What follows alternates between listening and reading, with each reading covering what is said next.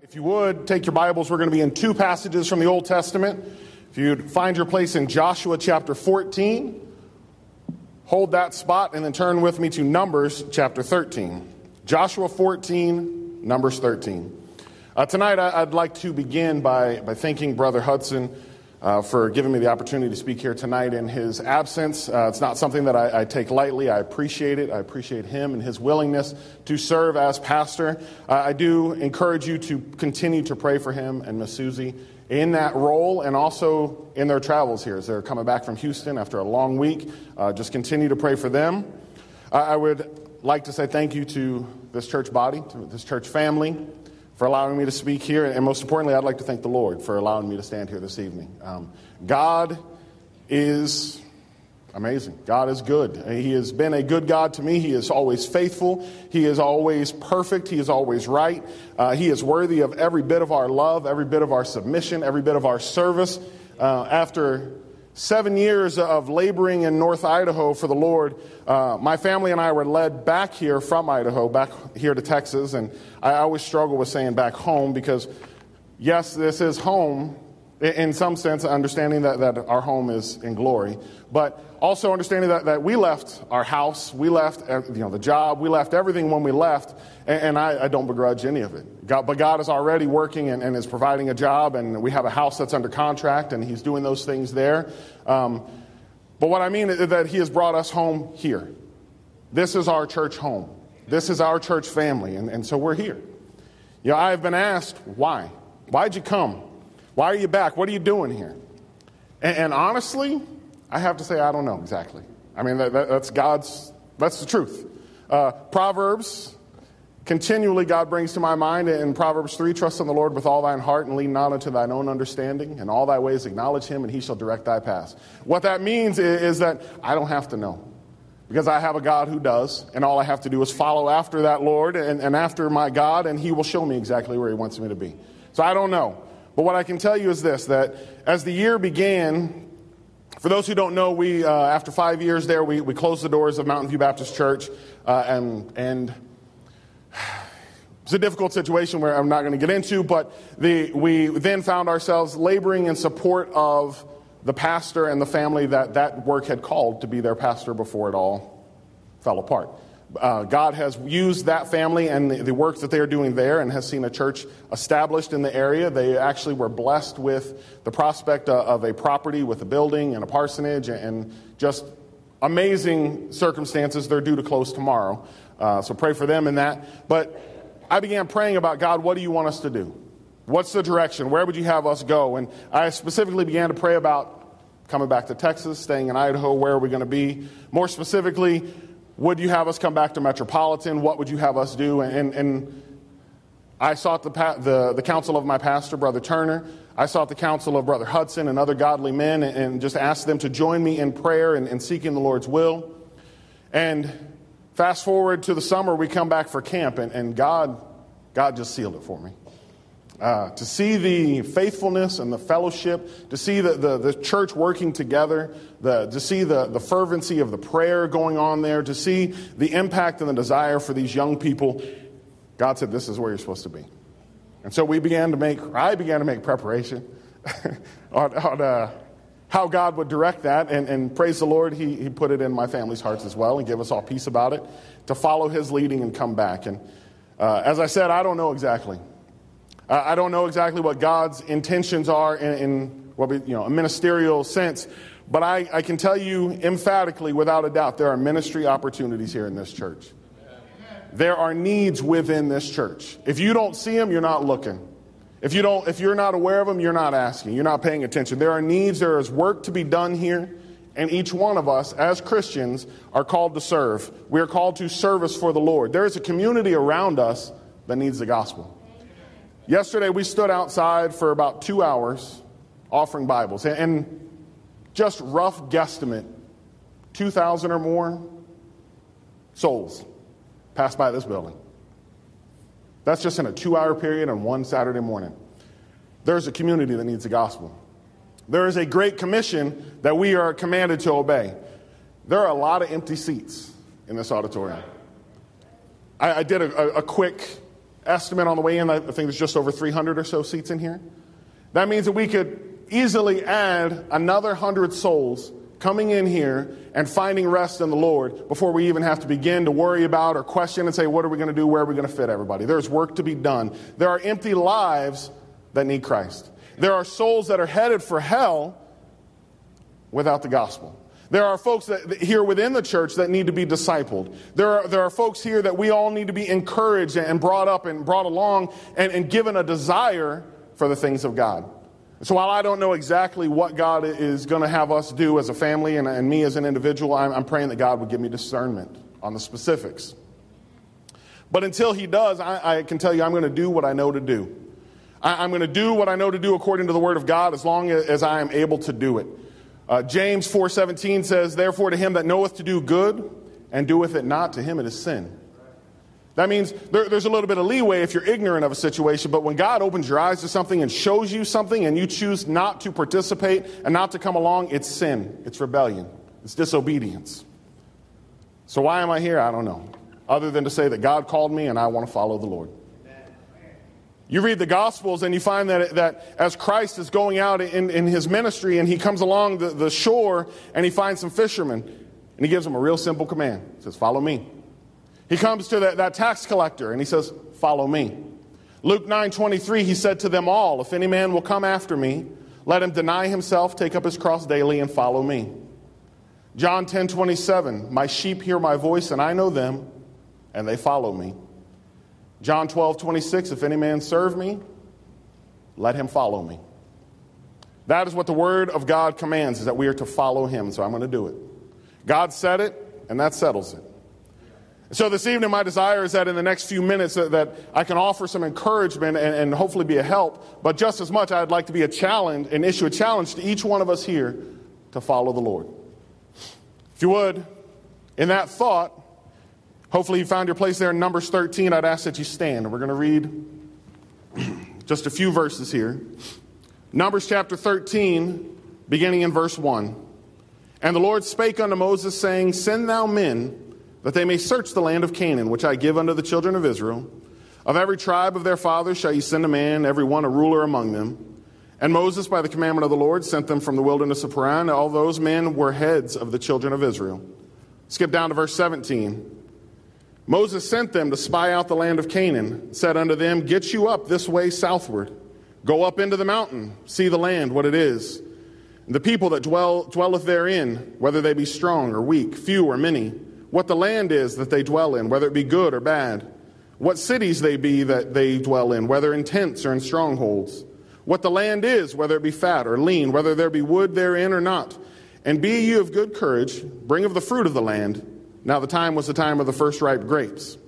So they went up and searched the land from the wilderness of Zin unto Rehob, and as men had come to Hamath. And they ascended by the south and came to Hebron, where Ahiman, eh, Sheshai, and Talmai, the children of Anak, were. Now Hebron was built seven years before Zoan in Egypt. They came unto the brook of Eshcol and cut down from thence a, bra- a branch with one cluster of grapes. They bare it between two upon a staff, and they brought of the pomegranates and of the figs. The place was called the Brook of Eshcol because of the cluster of grapes which the children of Israel cut down from thence. They returned from searching of the land after forty days. They went, came to Moses and to Aaron and to all the congregation of the children of Israel under the wilderness of Paran to Kadesh, brought back word unto them and unto all the congregation, and showed them the fruit of the land. They told him and said, We came unto the land whither thou sentest us. Surely it floweth with milk and honey. This is the fruit of it. Nevertheless, the people be strong that dwell in the land, and the cities are walled and very great. Moreover, we saw the children of Anak there. The Amalekites dwell in the land of the south. The Hittites and the Jebusites and the Amorites dwell in the mountains. The Canaanites dwell by the sea and by the coast of Jordan. And Caleb stilled the people before Moses and said, Let us go up at once and possess it, for we are well able to overcome it. Let's pray. Father, again, we thank you for the opportunity to be here, to look into your word, and, and to see you. Lord, I pray that your Holy Spirit would do the talking tonight. Lord, I pray that you would bring encouragement, conviction, challenge, comfort to each one of us in whatever way that we each need individually. Lord, I pray that you would bless those who have come here with a desire to hear from you. Lord, I pray that you would be glorified. Don't let me say anything that, that you don't want said, Lord, but help me to speak exactly what you have for these people. Lord, I pray that you would be lifted up here tonight, Lord, that you would be pleased at all that's done. In Christ's name I pray. Amen. You can be seated. This testimony here, as you, as you read your Bible, you need to understand that every event, every, every chapter, every verse, every, every word, every individual, every, everything that happens is in there for a purpose. Right? God did not put in fluff. God did not put in filler space. Uh, Paul told us in 2 Timothy that, that all scripture is given by inspiration and is profitable for doctrine, for reproof, for correction, for instruction in righteousness. That it is all God inspired for our benefit. Peter echoes that when he says that, that prophecy came not in old time by the will of man, uh, but holy men of God spake as they were moved by the Holy Ghost. He says it is all God's plan, it's all God's word, and it's all for our benefit. So, what that means is that God's record here of this man Caleb that we just read, and what we're going to read in Joshua here in just a minute, uh, is it's all for our benefit. We should never look at anything in Scripture and say, well, that, no, it's not important. There's always something for us. God has used this man's testimony to encourage me time and time again in my walk with Christ. Uh, and, and so tonight I'd like to just share a few thoughts that, again, that I pray would be a help and a challenge to you. Turn with me to Joshua chapter 14. Hold your place in Numbers, we're going to come back. But Joshua chapter 14 is actually the passage of Scripture that the Lord laid upon my heart seven years ago when, when He was prompting us to move to North Idaho. And, and, and very fittingly, he, he brought me back. Kind of full circle thing, right? Close the loop. He says in Joshua chapter 14, as we get there, so, so let me fill in the, the gaps here. So in, in Numbers 13, they've gone out to spy the land. The people rebel, they refuse to go. And God says, okay, now for the next 40 years, you're going to wander through the wilderness until this generation dies off. Then I'll bring you back into the land. He, he made Caleb a promise that day. He said, You and your family will inherit this land because of your faithfulness. So now we fast forward that 40 years plus. We get to chapter 14 of Joshua. The, the land is being given out by allotment. And it says in um, verse 1, Joshua 14, verse 1 These are the countries which the children of Israel inherited in the land of Canaan, which Eleazar the priest and Joshua the son of Nun and the heads of the fathers of the tribes of the children of Israel distributed for inheritance to them. By lot was their inheritance, as the Lord commanded by the hand of Moses for the nine tribes and for the half tribe. For Moses had given the inheritance of two tribes and a half tribe on the other side Jordan, but unto the Levites he gave none inheritance among them. For the children of Joseph were two, two tribes, Manasseh and Ephraim. Therefore they gave no part unto the Levites in the land, save the cities to dwell in with their suburbs, for their cattle, for their substance. As the Lord commanded Moses, so the children of Israel did, and they divided the land. Then the children of Judah came unto Joshua and Gilgal, and Caleb, the son of Jephunneh the Kenizzite, said unto him, Thou knowest the thing that the Lord said unto Moses, the man of God, concerning me and thee in Kadesh Barnea? Forty years old was I when Moses, the servant of the Lord, sent me from Kadesh Barnea to espy out the land. And I brought him word again as it was in mine heart. Nevertheless, my brethren that went up with me made the heart of the people melt. But I wholly followed the Lord my God. As Moses sware on that day, saying, Surely the land whereon thy feet have trodden shall be thine inheritance, and thy children's forever, because thou hast wholly followed the Lord my God. And now, behold, the Lord hath kept me alive, as he said, these forty and five years, ever since the Lord spake this word unto Moses, while the children of Israel wandered in the wilderness. And now, lo, I am this day fourscore and five years old. As yet, I am as strong this day as I was in the day that Moses sent me. As my strength was then, even so is my strength now, for war, both to go out and to come in. Now, therefore, give me this mountain whereof the Lord spake in that day. For thou heardest in that day how the Anakims were there, that the cities were great and fenced. If so be the Lord will be with me, then I shall be able to drive them out, as the Lord said. Joshua blessed him and gave unto Caleb the son of Jephunneh Hebron for an inheritance. Hebron therefore became the inheritance of Caleb the son of Jephunneh the Kenizzite unto this day. Because that he wholly followed the Lord God of Israel. The name of Hebron before was Kirjath Arba, which Arba was a great man among the Anakims, and the land had rest from war. What's Caleb's testimony? We see it there in verse 8, verse 9, and repeat it again for good measure in verse 14. His testimony is of a man who wholly followed the Lord God. May God challenge each one of us this evening to wholly follow the Lord holy. When I was a kid, there was a, a commercial that would come on for Alka Seltzer. The guy's rubbing his stomach, and I can't believe I ate the whole thing. You don't have to be a Hebrew scholar to understand what, what whole means. Right? It means completely, abundantly. Uh, this word here actually means lacking in nothing to accomplish and to fulfill. He wholly followed the Lord. This man, an imperfect human like you and I, completely followed the Lord. His service to the Lord was lacking in nothing. His surrender to the Lord was complete. He fulfilled his duties. Now, that is a testimony and an example to each one of us because what that means is that if Caleb did it, you and I can too. I'm not talking about wholly following in the sense of, of, of sinless perfection, but, but I'm talking about wholly following and, and completely in purpose, in desire, in focus of life. Can I say to you tonight that if you are saved, you have the same resources that Caleb had? In fact, you have even more because you have the whole completed counsel of God. You have the Word of God to instruct you in all that you do. You have a, a instruction manual, a, a love letter from a perfect God to serve as a lamp and a light as you follow after Him. If you're saved, you have the Holy Spirit of God indwelling you. You have the Holy Spirit of God comforting you and correcting you, showing you when you're deviating from His will and His path. You have Him correcting you and guiding you back when you're wandering away. You have Him there to lead you, but you have to follow. Christian, you can wholly follow the Lord, and you should. In fact, God expects and demands that we would wholly follow Him no matter what. And God deserves that we would follow Him no matter what. We are to follow God no matter how long the journey. Here in our passage, it's taken Caleb 45 years to get to the end of the mission. said there in verse 7 that he was 40 years old when Moses sent him to Kadesh Barnea. And then down in verse 10 it says, And now behold, the Lord hath kept me alive, as he said, these 40 and 5 years. 45 years, Caleb has walked along following after the Lord.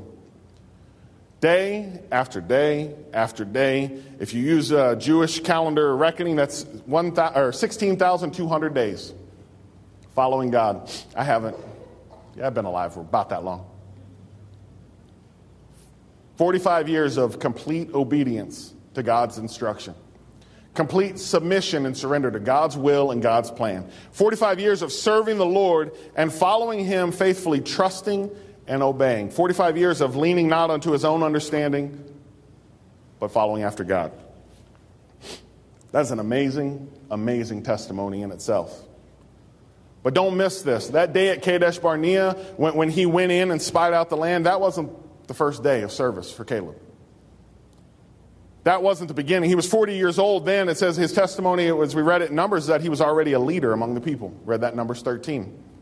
His time as a spy what was, uh, and his call to faithfulness when the people balked was really the culmination of everything he had already done at that point in following God. It was evidence of who he already was. See, he had already followed God faithfully out of Egypt. He had already followed God through the Red Sea on dry land. He had already followed God in spying out the land. He had followed God. So, what, what am I saying? I'm, I'm saying that his whole life, from the moment that he placed his faith in God and said, Yes, I will follow you, he followed him every day beginning that first day in trusting in a God who could and would deliver him, from that moment that he took that first step of obedience in stepping out until his dying day, he wholly followed the Lord. Have you placed your faith in Christ? Are you trusting in his death, burial, and resurrection? Have you, by faith, professed him as your only means of salvation? Have, have you, by faith, now looking and believing that He is and He will give you that gift of eternal life? Then, if so, the expectation is that you would follow. There is no retirement in the walk of faith with the Lord. There is no point in our human lives when we get to say, you know what, I've done, I've done my part. I'm sitting down, somebody else's responsibility. Let somebody else take care of it. There's, there's no point of retirement. Your role may change, but your responsibilities to the Lord never do.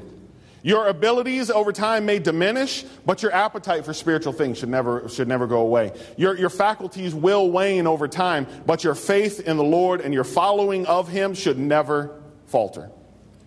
You want to know how long we're to follow God?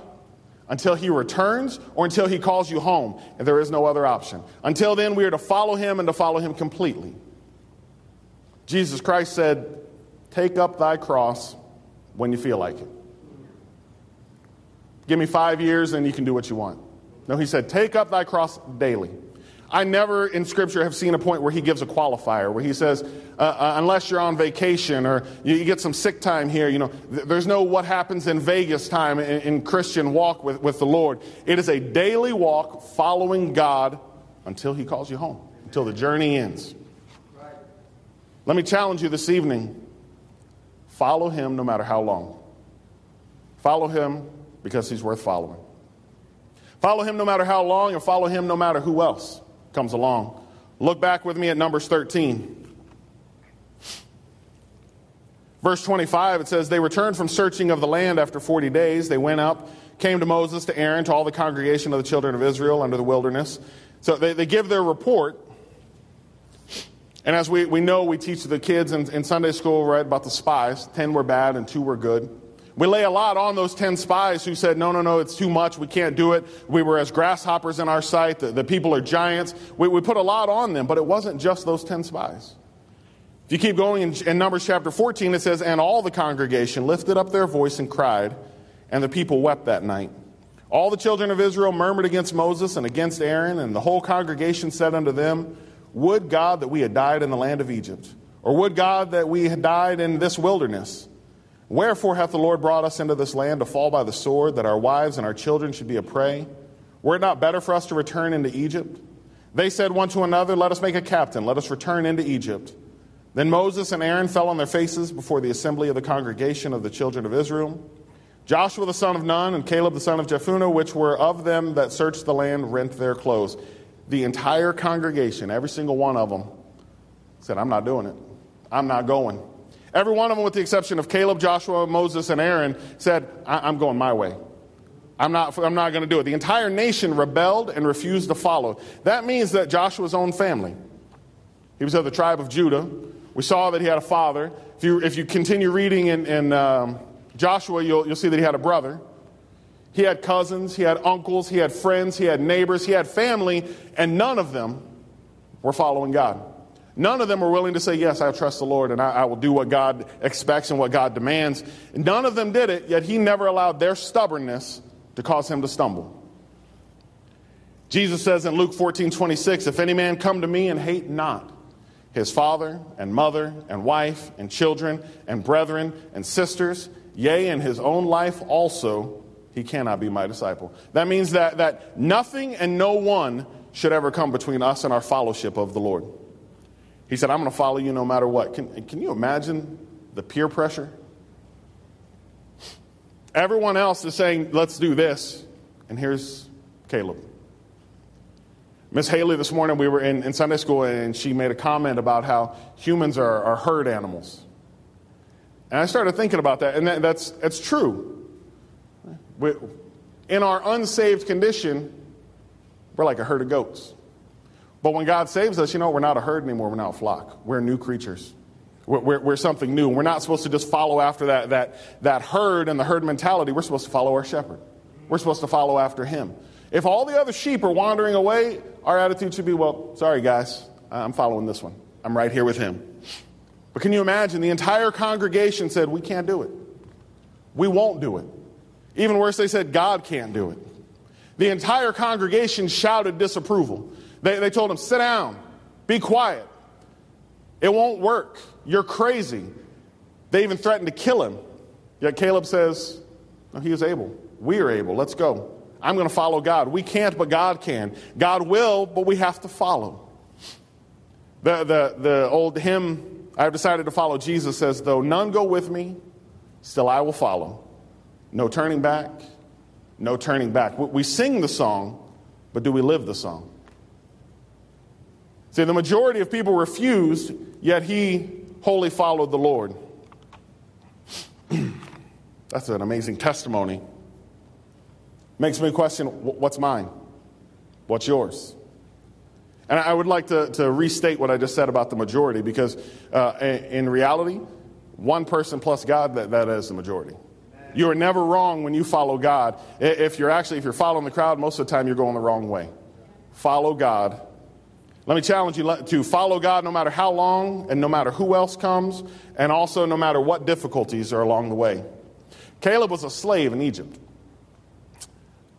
You may not know this, but the Egyptians were not super excited about them leaving. They, they, you know, they were laborers for them. They did stuff. Pharaoh actually sent an army after them. He had to face the prospect of being hunted down and killed by Pharaoh for following the Lord. Yet he followed. He had to leave behind the, the only world he had ever known. He had to head off to a place that he had no idea where it would wind up. He eventually came to the Red Sea, and God parted the waters, and they stood up as, as walls on either side. He had to have faith to follow God down in there and trust that it would never come crashing down on him. He had to walk through a desert for 40 years. Sometimes Where's the water coming from? Where's the food coming from? Yet he followed, knowing that God was always able to provide. He walked day by day for that 40 years, following. That makes our complaints and our excuses seem pretty, pretty thin, pretty flimsy. No hardship was too great for him to follow. No difficulty was too great for him to waver. Caleb was a man who had to spend 40 years walking right there by, beside those brothers and sisters who their disobedience led to all that. Yet he maintained a positive outlook and a, and a correct testimony toward them and toward the Lord. Eventually, when he got there 45 years later, he said, You know what? I'm just as strong now, and God is just as able as he was then, and we're still going to get this done. After all those years of waiting, he still had to fight enemies when he got to the promised land. He still had to drive the people out. Yet, no matter what trials the Lord sent, no matter what difficulties, he wholly followed. Now, that, that convicts me because I think about the, the suffering and the anguish that, that Christ endured for me. When I think about what he experienced in order to make a way of salvation for me in, in submitting his will to the will of the Father, it, it puts things in perspective when I say, uh, I'm not sure I want to do it. Because Christ also suffered for us, leaving us an example that we should follow his steps. Let me encourage you this evening wholly follow the Lord no matter how long, no matter who else, no matter what difficulties, and no matter where he leads. And that really dovetails into what I've already said. God took Caleb from Egypt through the Red Sea into the wilderness and, he was able to go into the promised land and, to experience it, to see it, to touch the grapes, the figs, the pomegranates, to be a part of it, to see the harvest. And, he was ready. He's ready for the victory. He said, Let's go. Let's get it done. Then he had to step back and take 40 years in the desert before returning to that place where he still had to fight the enemy. Yet he followed wherever God led. Too often in our Christian lives, we say, Lord, I surrender. Oh, you want me to go there? Lord, I'll do whatever you want as long as I'm not in the choir. God, I, I, I give you everything I have as long as it doesn't interfere with hunting season. I'll do whatever it takes. We intend to follow. We start to follow. We, we, we go along with God and things are growing great and we, we get a victory and we say, oh, here's where we're headed. This is, this is it. That's where it's going to go. And God says, no, roadblock, detour. I'm going to send you this way now. And we say, ooh, maybe I missed it. Maybe that isn't what God meant. Maybe, maybe, maybe I don't really mean all of this. Yeah, we're to wholly follow God. God led Caleb in some directions that he never imagined, through some trials that he never could have anticipated, uh, yet he wholly followed the Lord. Again, that word wholly means completely, fulfilled, abundantly, and lacking nothing. That means he did it all with a right attitude. He didn't just do it, but he did it with a right heart. You see, he could have done all those things and grumbled and complained and murmured and, and, and even gotten prideful. You know, I'm the only one who followed God, I was the only one who had faith. He could have done all those things, but no, he didn't. He had a right heart. He wholly followed God. You know, the Pharisees were great doers. Uh, Jesus, in, in, one of his times of saying woe unto them, he, he gets onto them and he says, You tithe mint and rue and all these herbs, which we are to do, we are to tithe. But he says, But there's no love. You're not doing it with the right attitude and the right heart. Let me, let me challenge you and remind you this evening that we are to be doers, but to, in order to wholly follow as we do, we need to do it with the right spirit. We need to do it out, out of love, compassion. No matter how long, no matter who else, no matter what challenges, no matter where he leads, we are to follow. Now, I said, I hope to encourage you tonight. I don't know that, I, that that is all that encouraging. I hope it is challenging. But I do want to give you three quick things to help you as, you as you and I strive for that testimony as we seek to wholly follow the Lord. How did Caleb do it? More importantly, how can I do it? How can you do it? And honestly, these are things that we should all know as Christians. We just need that reminder from time to time. If we're going to do that, if we're going to wholly follow the Lord, we need to daily, as we follow Him, remember His power. There's, there's a word that we use a lot of times to describe the power of the Lord. We say He's omnipotent, He's all powerful.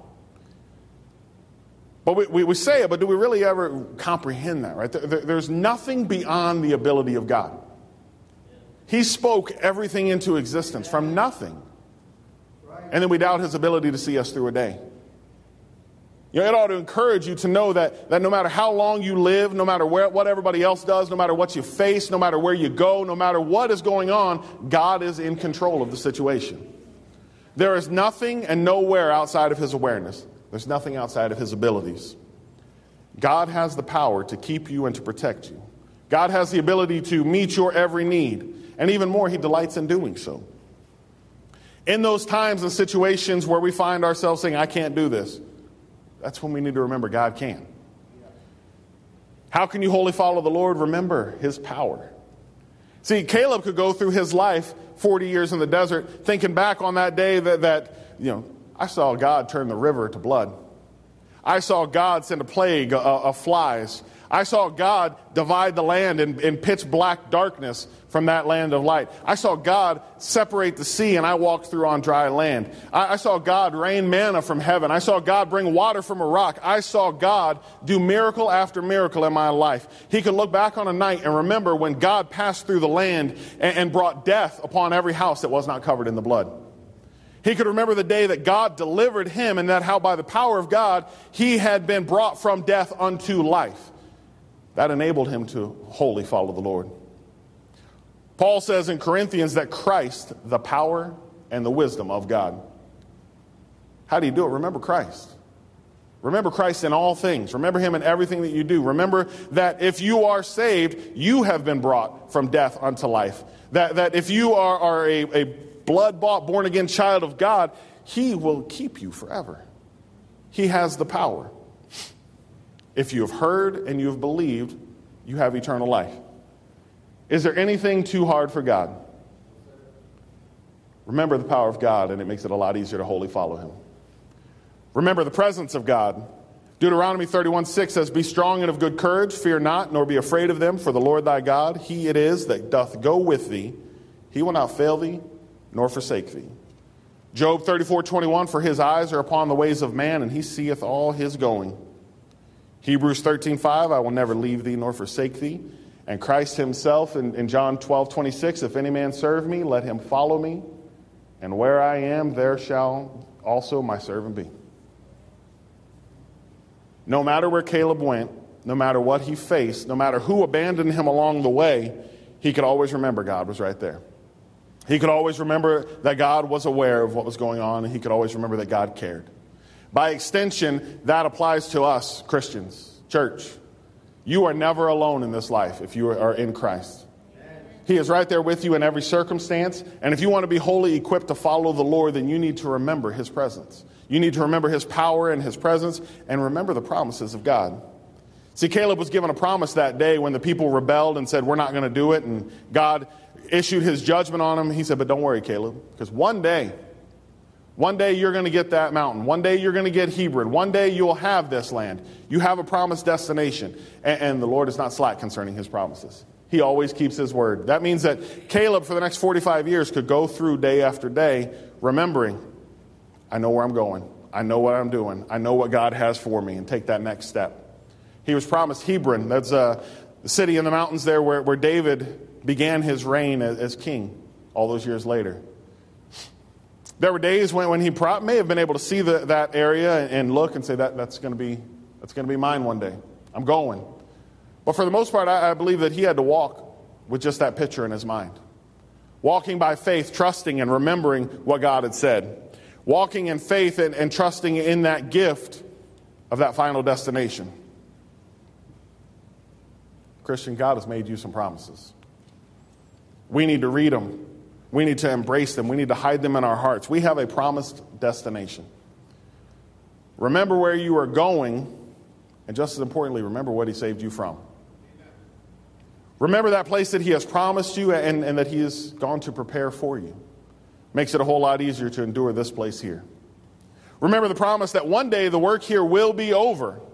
One day we'll see him face to face. That remember that one day that, that, no matter how difficult this life is, we have eternal life with him. And one day there will be no tears, no sorrow. There'll be nothing but joy and fellowship and rejoicing. We need to remember that, that he came not just to give us life, but to give it more abundantly. We need to remember that he promised never to leave us nor forsake us in this life. Remember that he promised to keep us. Remember the, the promises that are found in his word, but that means we need to get into his word. We need to, to learn them and recite them to ourselves and, and remember them in those dark days, and, and it makes that journey a whole lot easier. No matter how long, no matter who else, no matter what difficulties, no matter where He leads, if we'll remember His power, His presence, His promises, then just like Caleb, your testimony when God speaks of your life, and that's really all that matters. It doesn't matter what other people say about you. When, when you stand before God and He speaks of your life and He shares your testimony with others, He'll be able to honestly say, Brother Daniel, he, he wholly followed me. She wholly followed me. Want to be pleasing to our Lord. Christ commanded us to follow Him, so we should do it. And if we're going to do something for Christ, we should do it wholeheartedly completely, lacking in nothing. So, what that means is if we're going to follow, then we need to purpose to wholly follow him. I hope that helps you this evening. I hope that that encourages you and I hope it challenges you. We need to wholly follow the Lord. I'm going to ask Brother John to come and heads bowed and eyes closed. I'd like to ask a couple questions this evening. Plain and simple, are you following the Lord? Are you wholly following the Lord? Does your life, do, do your actions demonstrate, not just your actions, but your attitude, does it demonstrate that you're completely, wholly following the Lord? If you can honestly say, yes, my life is a testimony of complete obedience, surrender, and following in all areas, I'm going to ask eh, all heads bowed, all eyes closed, would you slip your hand up? If you, can, if you can honestly say that, that you've surrendered completely to the Lord, would you slip your hand? Thank you. You can put your hands down. If you are, and I'll tell you, there's not many. If you are, then praise God. I'd encourage you to help find somebody and help them along the way. And I challenge you to pray that God keep you on that path. But if you aren't, if you can't honestly say that, then let me encourage you today pray and ask God to give you a right attitude. Ask God to use your life, that, that you would finally surrender every aspect of it Step out by faith and follow Him. God will meet you where you are, but He expects you to come along. If you're here and you'd say that my testimony is not all it could be, but I want to follow the Lord, I want to have that testimony. There's areas of my life that aren't what they should be, but I want to get that right. Would you slip your hand up? Amen. Hands everywhere. You can put your hands down. Maybe you're here and you say, Look, I don't really understand half of what you just said. This is all new to me. I've never surrendered anything. I've never trusted Him. Holy Spirit's never convicted me of anything. I'm not sure I'm following Him at all. I'm not sure I'm His. I, am not sure I understand. If that's you, if the Holy Spirit is prodding your heart right now, would, would you slip your hand up? I'm, I'm not going to say anything. I'm not going to. If God, if that's you, would, in a moment when we have an invitation, would you come forward and see from Scripture what it means to be saved? How you can know salvation that only comes through the, the faith in the death, burial, and resurrection of Jesus Christ, his shed blood at Calvary. If you'll come, someone will take your hand and someone will show you, take as much time as we need, answer your questions so you can know for sure, and then you can begin to follow the Lord. And pray, and then we'll stand. And as Brother Davidson sings, let me challenge everyone here let the Lord have his way in your life. Not tomorrow, not someday, but right here and right now. When Brother Davidson sings, I'd ask that you find a place and do business with God, follow his leading, and wholly follow him. Father, I thank you again for the opportunity to be here. I thank you, Lord, for the testimonies that you provided as examples to us, Lord. The reminder that if, if Caleb could follow you and Joshua could follow you and, and these others could live for you, Lord, then there's no reason why we can't. We have even greater knowledge and greater understanding. We, we've experienced even more than they have, Lord, so we are without excuse. Lord, for those who, who say they're, they're, they are sold out for you, they're surrendered, God, I pray that you would just help them to seek ways to bring others along, to encourage them, to disciple them, to, to train them up. Lord, the vast majority of us say, No, I, I still got things I got to work on. I've got things I got to take care of. So, Lord, I pray that today we would just lay all those things at your feet, that we would finally surrender for whatever it is you have for us, Lord, that we would truly, completely, wholly follow you. Lord, if there's anyone here who does not know you as their Savior, God, I pray that you would give them no peace, give them no ability to settle or forget until they are stirred to the point of salvation. Lord, I pray that you would impress upon them their need. And God, I pray that you would show them your love, or that they would know the joy of salvation.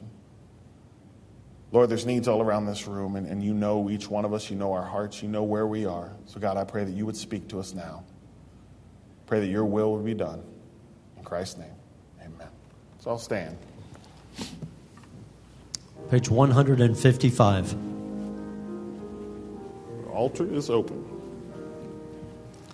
Have thine own way, Lord. Have thine own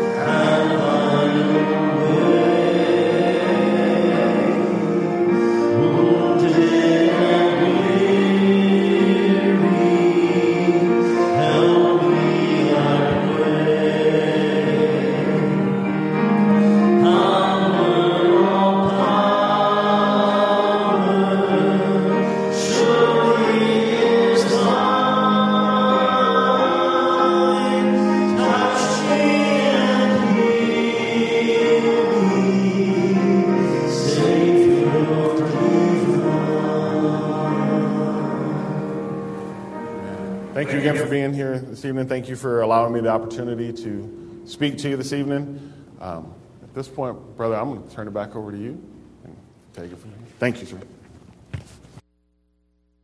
Chorus, open my eyes, Lord.